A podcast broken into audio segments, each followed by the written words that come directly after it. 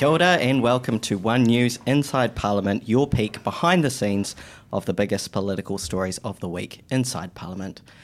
Well, it's the second week of recess, but it doesn't mean that we've been short of political stories. So let's crack right into it. So today, the big news is uh, oh, sorry, my name is Felix Desmarais, and I'm the digital political reporter. I'm at One Jessica News. Mutch McKay. Benedict Collins. Cushla Norman. Can you tell we're in a little bit of a hurry today? I think it's pretty obvious. Um, yeah, so uh, the biggest news of the day, as I, I got to a little too uh, prematurely there, um, is that uh, the IPCA, the Independent Police Conduct Authority, has uh, released the report into the Wellington protest and occupation. Kush, you've been right across this. You're about to run out and go and file your track. Yes, What's so going on? I'll hit you with the top line. So, 1,905 complaints. That is the biggest number of complaints the IPCA has ever received for an event. So, they've been at this for more than a year. $3.5 million has been spent on it. The amount of footage that they've had to go through and decipher what is justified use of force, what isn't. Now, 1,905 complaints, 85% of those were actually from people not physically at Parliament at the time. So, watching it on live streams, social media, that I think is a really interesting fact. That doesn't mean to say that their complaints weren't credible or justified. They still had to assess that. The IPCA chair said, look, we had to sort of shake the trees on everything.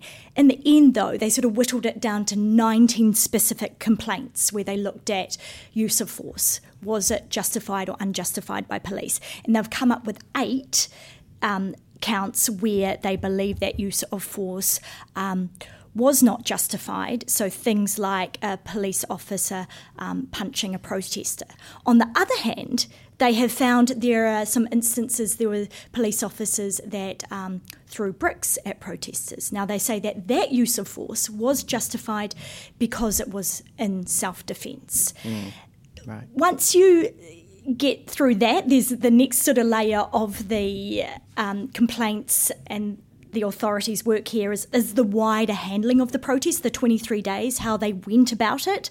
So, day one, cast your mind back to that summary day of February uh, last year, and the intelligence was good. So, um, the police knew up to several hundred to a thousand were rolling into town, mm. um, but they underestimated it. And this was there, really turns out to be the significant flaw is the sort of the underestimation underestimation, yeah. uh, the uh, unpreparedness, the lack of planning. They seem to be the key things, the key failings on, on the police's behalf. But really, was there a single course of action that they could have taken?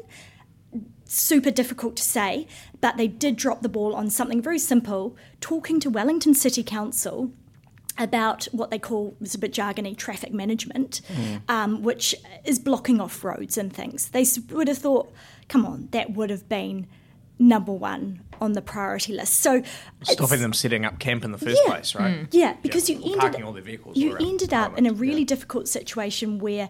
At the most point, um, you know, there were hundreds of cars cl- clogging the streets around Parliament. They also had an issue with the laws and the laws not being fit for purpose. So police can't actually impound and seize vehicles just like at the drop of a hat. So they have proposed um, three law changes following this report. Yeah, and there was a statement out from the police minister, minister Ginny Anderson uh, this morning too, saying that the uh, the government would take a look at that, but also had to bear in mind the balance with people's right to protest as well. So they're they're looking into that. The big things for me looking through the report and reading it were the questions around political interference, and that was a really interesting point that they looked at that to see whether the police decisions, especially um, around that um, February 10, where they were trying to um, pull people out and they failed ultimately, um, whether there was political pressure on the police commissioner to act on that. They found that there wasn't.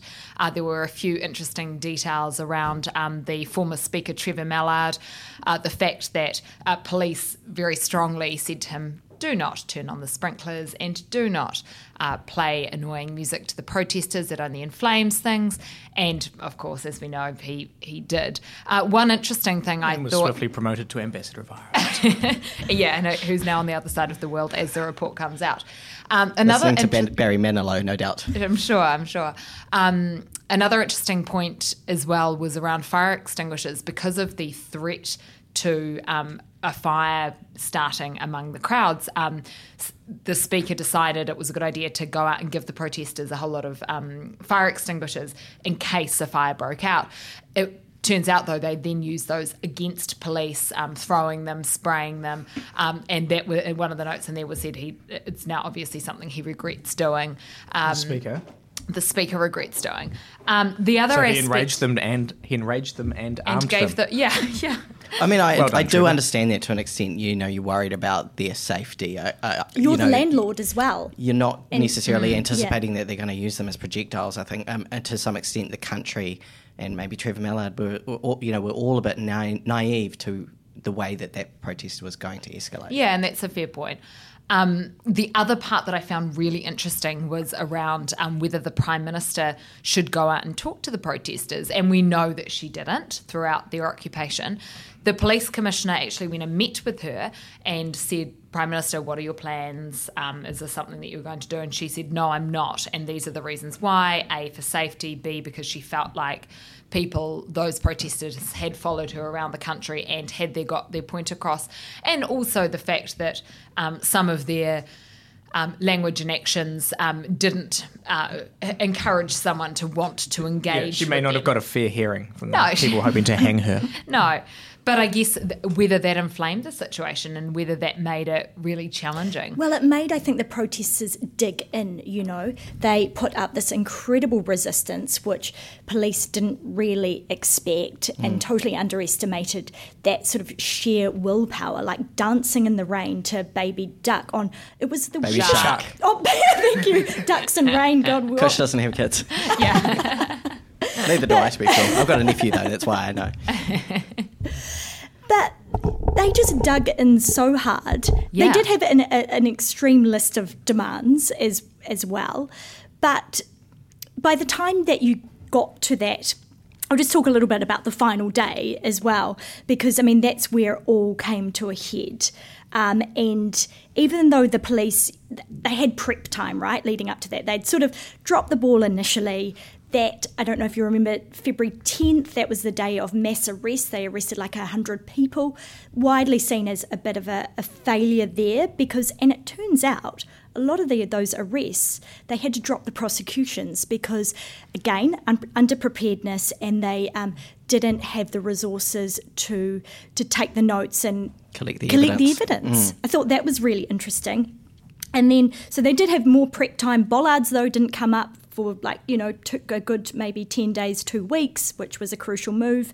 Final day, it all, you know, fire and fury. And one of the key sort of findings on that final day was just the, the lack of protective equipment for police, particularly hard body armour, um, and this fear that they might have looked too militaristic or confrontational. I mean, they looked like Captain America, the, you know, the gladiatorial gear. Yeah. Um, but um, so you had situations where in the IPCA report that um, police officers were getting hurt. It was incredibly yeah, volatile and violent, See, and they were dashing off to to put on their armour because they hadn't been given the go ahead, the call that they could use that in the first place. That's really interesting because I feel like, and you will have been the same, Kush, but we've, you've seen protests all around the world, and I do feel like our police looked.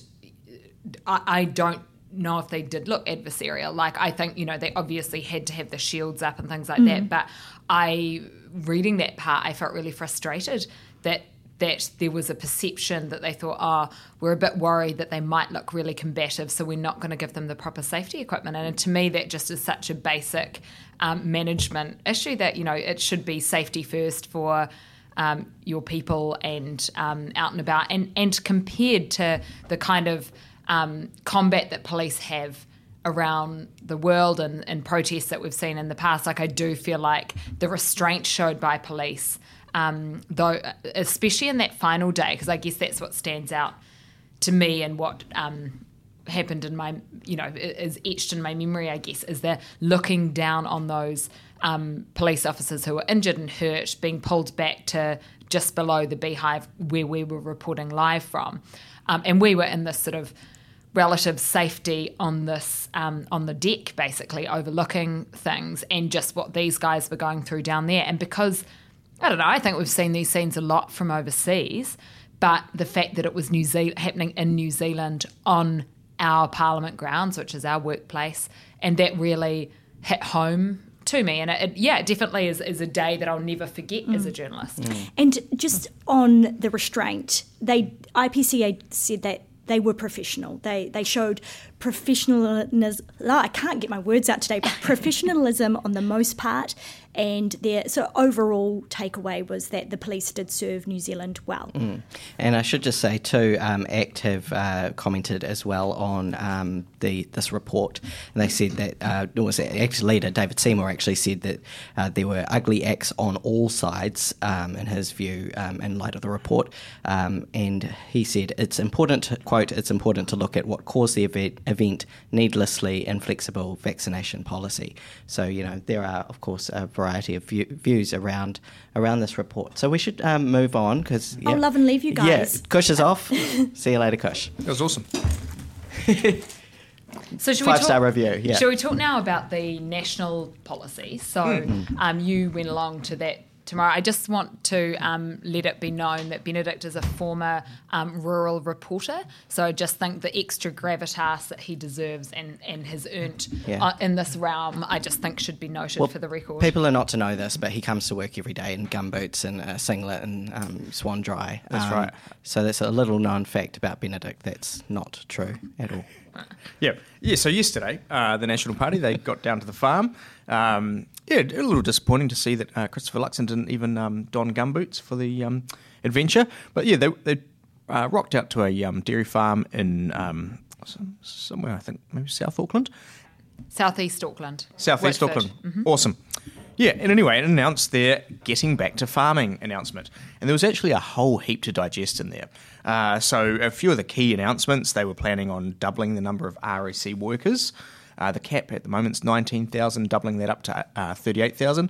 And of course, these RSE workers, you know, especially in the last 15 years, they've really taken over. They're the manpower behind our horticultural sector. Really You know, vital. we just don't pay enough to attract um, New Zealanders into the. You know, they're just not. Um, we don't have the workforces in these regions. You know, they're, provide an incredible service, but there are also real, real concerns about some of the conditions that some of these um, workers from the mainly, nearly all from the Pacific, um, end up in, and whether they're being exploited. Um, so the National Party proposed to double that. Another interesting thing there, they proposed to create a pathway f- to um, residency for them, which is what they can do in Australia as well. So I thought that was kind of fascinating. Which is saying the Greens back. So that's a, a bit of a rare occurrence for the Nats and Greens to agree on something. That's right. The Greens really um, liked that part of the policy. They, they, of course, would like to see uh, more protections there for those workers, though, to make sure they're not being exploited. We talked to um, Eugenie Sage, uh, the Greens Environment spokesperson, about that yesterday. Um, yeah, some of the other policies they were um, proposing on banning foreign investors from turning farmland into forests. Uh, they also had some uh, more quirky things like uh, uh, um, for every two for every new rule that you introduce, you'd have to basically get rid of two other rules, um, which yeah was. Uh, kind of interesting, uh, given they announced several uh, or multiple new rules um, yesterday themselves that they were going to bring in, and couldn't really identify many policies they wanted to get rid of. Um, yes, so they had that, and then another really interesting one that they had was so basically the, the, at the end of this month, we're going to ban live cattle shipments. And that is because a couple of years ago, a ship with full of New Zealand um, uh, dairy cows was heading up to China and it sank off the coast of Japan. Uh, there was 43 crew on board, I think. 41 of them died. There were only two survivors.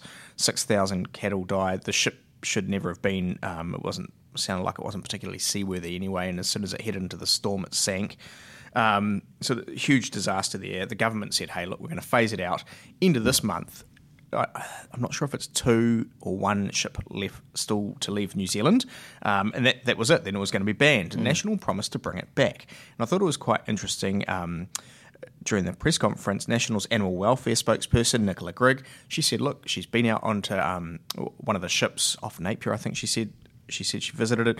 She said, look, stated, uh, you know, fantastic conditions for the animals there.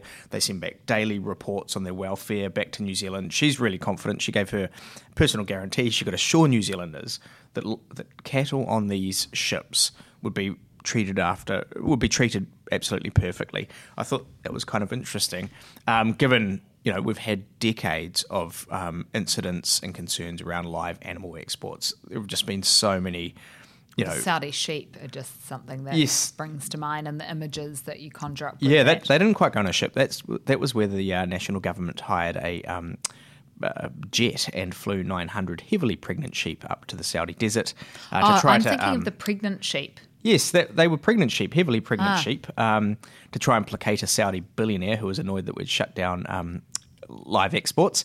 Yeah, and they got up there and all their lambs died. So it was live exports, but a little bit, um, a little bit With a different. But twist. There've, there've been, Yeah. you know, a whole heap of incidents, uh, especially around the sheep exports. Um, you know, Australia had its name dragged through the mud after they had one where um, they sent up a ship full of sheep up to the Middle East, and by the time it got up there, the person who owned the ship um, had fallen out with like the Middle Eastern governments, and they wouldn't let the ship dock, and ba- it was like a catastrophe at sea. Ship di- uh, sheep dying everywhere. Apparently, there were like sharks following this boat because they just kept chucking all the dead sheep off the back.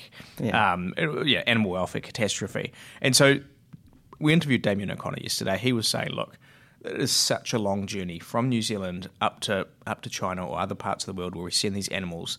That you know, these animals are spending three plus weeks at sea. They're going through the equator, very hot conditions. New Zealand just cannot guarantee that, that animal welfare will be acceptable on these very long journeys. And he said the risk to New Zealand's reputation isn't worth it given the size of the industry. Yeah, so I thought that was all pretty interesting. But the real, the, the really interesting thing here, I think, is that you know the National Party spent most of that most of their press conference attacking the government, criticising the government over this policy, that policy. They're going to do so much better, blah blah blah. But I think what National's really concerned about is that the ACT Party is digging into their traditional voter support base in rural New Zealand. Um, ACT is having gains in rural New Zealand. It's picking up uh, farmers, it's picking up rural people that traditionally would have voted national. And so a lot of yesterday's announcement was actually, hey, sure, we're criticising the government on one account, but on the other hand, we're also trying to sh- show to farmers, hey, we're here for you. Um, you know, come come back to us. Don't leave and run off with the ACT Party. trying to reinforce that na- that prevailing narrative, I suppose that the that the National Party is the party of farmers. as well Yeah, yeah, and, and, and they are Yeah. concerned that ACT's muscling into their territory there. So, um, Do you think th- it will have, kind of uh, you know, what's your sense of how it might pl- uh, it's playing with farmers? I mean, Federated Farmers, I saw they were they were pretty keen on the policy, uh, so it was groundswell. Do you think it will have an impact in the in the election? Yeah, I think I think this will be the first of quite a few announcements that we see uh, Hmm. um, from the National Party targeting agriculture. You know, you, I was looking at their caucus lineup. A lot of them seem to be city slickers, right? So probably the more time they can spend out on out on the farm, talking to farmers, hearing this other story, announcing rural policies. You know, I I think you know that's somewhere where they're going to spend a lot of energy between now and October the fourteenth. And also really interesting that they feel like they have to shore up their base in that way. Um, Yeah. because you know often you're scrapping over that middle that swing voter This centre is- vote, yeah. yeah. this is not necessarily so um, just politically interesting Is it an well. acknowledgement, maybe, and I might be reaching, I don't know, that the, that Labor are starting to reach into that centre vote and, you know, maybe National's trying to consolidate that traditional nat- national voting base. I in- guess in- it's in the, the fact that perhaps they've learnt lessons from the past as well. That um, if things aren't looking as solid as they might have hoped, you know, a year ago or eighteen months ago, solidify that base, keep that um, Back you to know, basics. Yeah. twenty-five to thirty percent happy, Mm. and and try and scrap out the extras later Mm. on, closer to the time. Yeah, and even as we talk about this, I think back to the 2020 election where they they hemorrhaged so much of their traditional support base anyway, right? So I, I'm also keeping that in my kind of mind as well. Yeah. Um, they they took an absolute hiding in seats Yeah. that they would normally. You know, win, win comfortably. Yeah. So e- even though we're sort of talking about National being the party for farmers and its its traditional support, they lost base, a lot of farmers last election, They, so- they, they did kind of ditch you last time, so it's almost kind of winning them back as well. And I'm not sure if we can make the segue, but talking about um, losing people to another place, as in New Zealanders Oh, getting nice over to Australia. Was that okay? Yeah, I think it wasn't too bad. That's why she's Um, the boss. and we we um, are heading across with um, the Prime Minister over the weekend to Brisbane. Um, we understand there'll be um, an announcement and. Um, there are there are some good guesses that it may be around something about citizenship. That's something that successive New Zealand governments have been pushing for for a really long time. It's very very unfair, and The current settings, yeah. The current settings are expensive, they take a long time, and uh, we're just not treated as equals. And as we are on the eve of Anzac Day, it would be fitting and it would make it an easier sell to the domestic Australian public uh, for these changes to um, come in, in in the shadow of Anzac Day, if you like. Yeah, really um, interesting too, because you know, for a long time, I feel like you know Australia's had no reason to change the rules. Why would you? Your voting base doesn't care about how they treat New Zealanders because they're not New Zealanders. They're not affected by it, which might be a simplified way of looking at it, but I think it's on the whole true. Um, and then the other aspect that um, I've been thinking a lot about is that if these settings do change, what impact will it have on New Zealand? Will it make Australia an even more attractive prospect to somebody who's, you know, maybe worried about the cost of living or, um, you know, different, um, you know, opportunities in Australia, maybe higher salaries, that sort of thing? If they go, if if one of the things that was holding people back is some of these lessened rights that New Zealanders have in Australia, are holding them back from moving to Australia, and then you know, change the settings. Maybe some people will be more interested in heading over there. Will we see another brain drain? You know, we used to talk about that a lot in the nineties. Uh, I think it's it's it's something that we need to be cognizant of as a country ourselves as well. Even though you know, um, on the face of it, the most important thing is that things are fair between our two countries.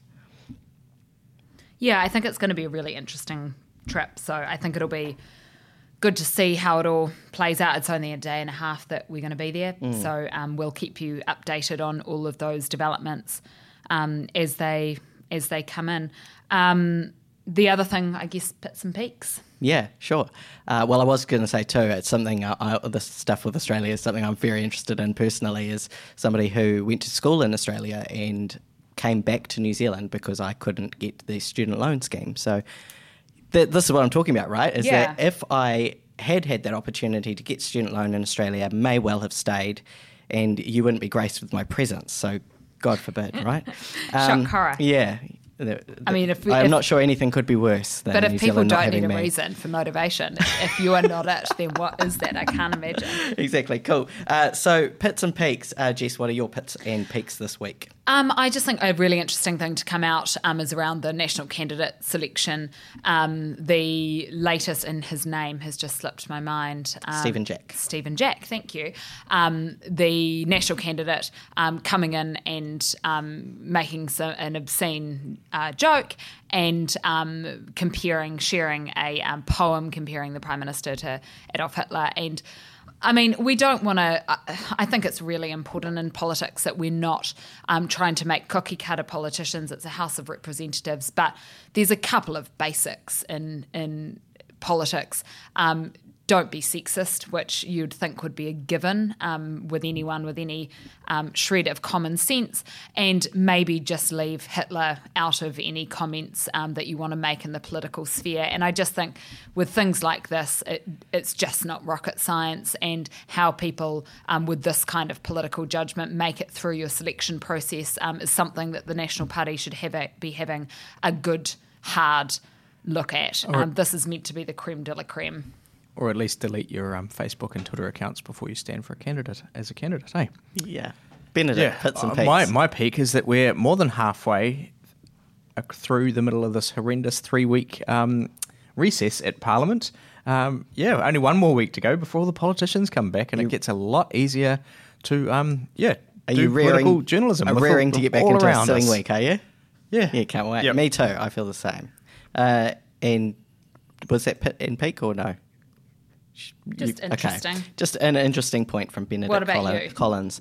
Um, so my pit this week was spending uh, about two grand at the dentist.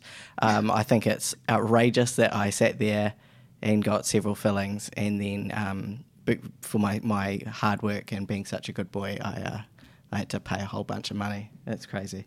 As Um, an aside, but dental ish, dental lucky. care in New Zealand um, is a really big political issue, and I think um, there will be there is appetite for that in the upcoming budget. Dentist.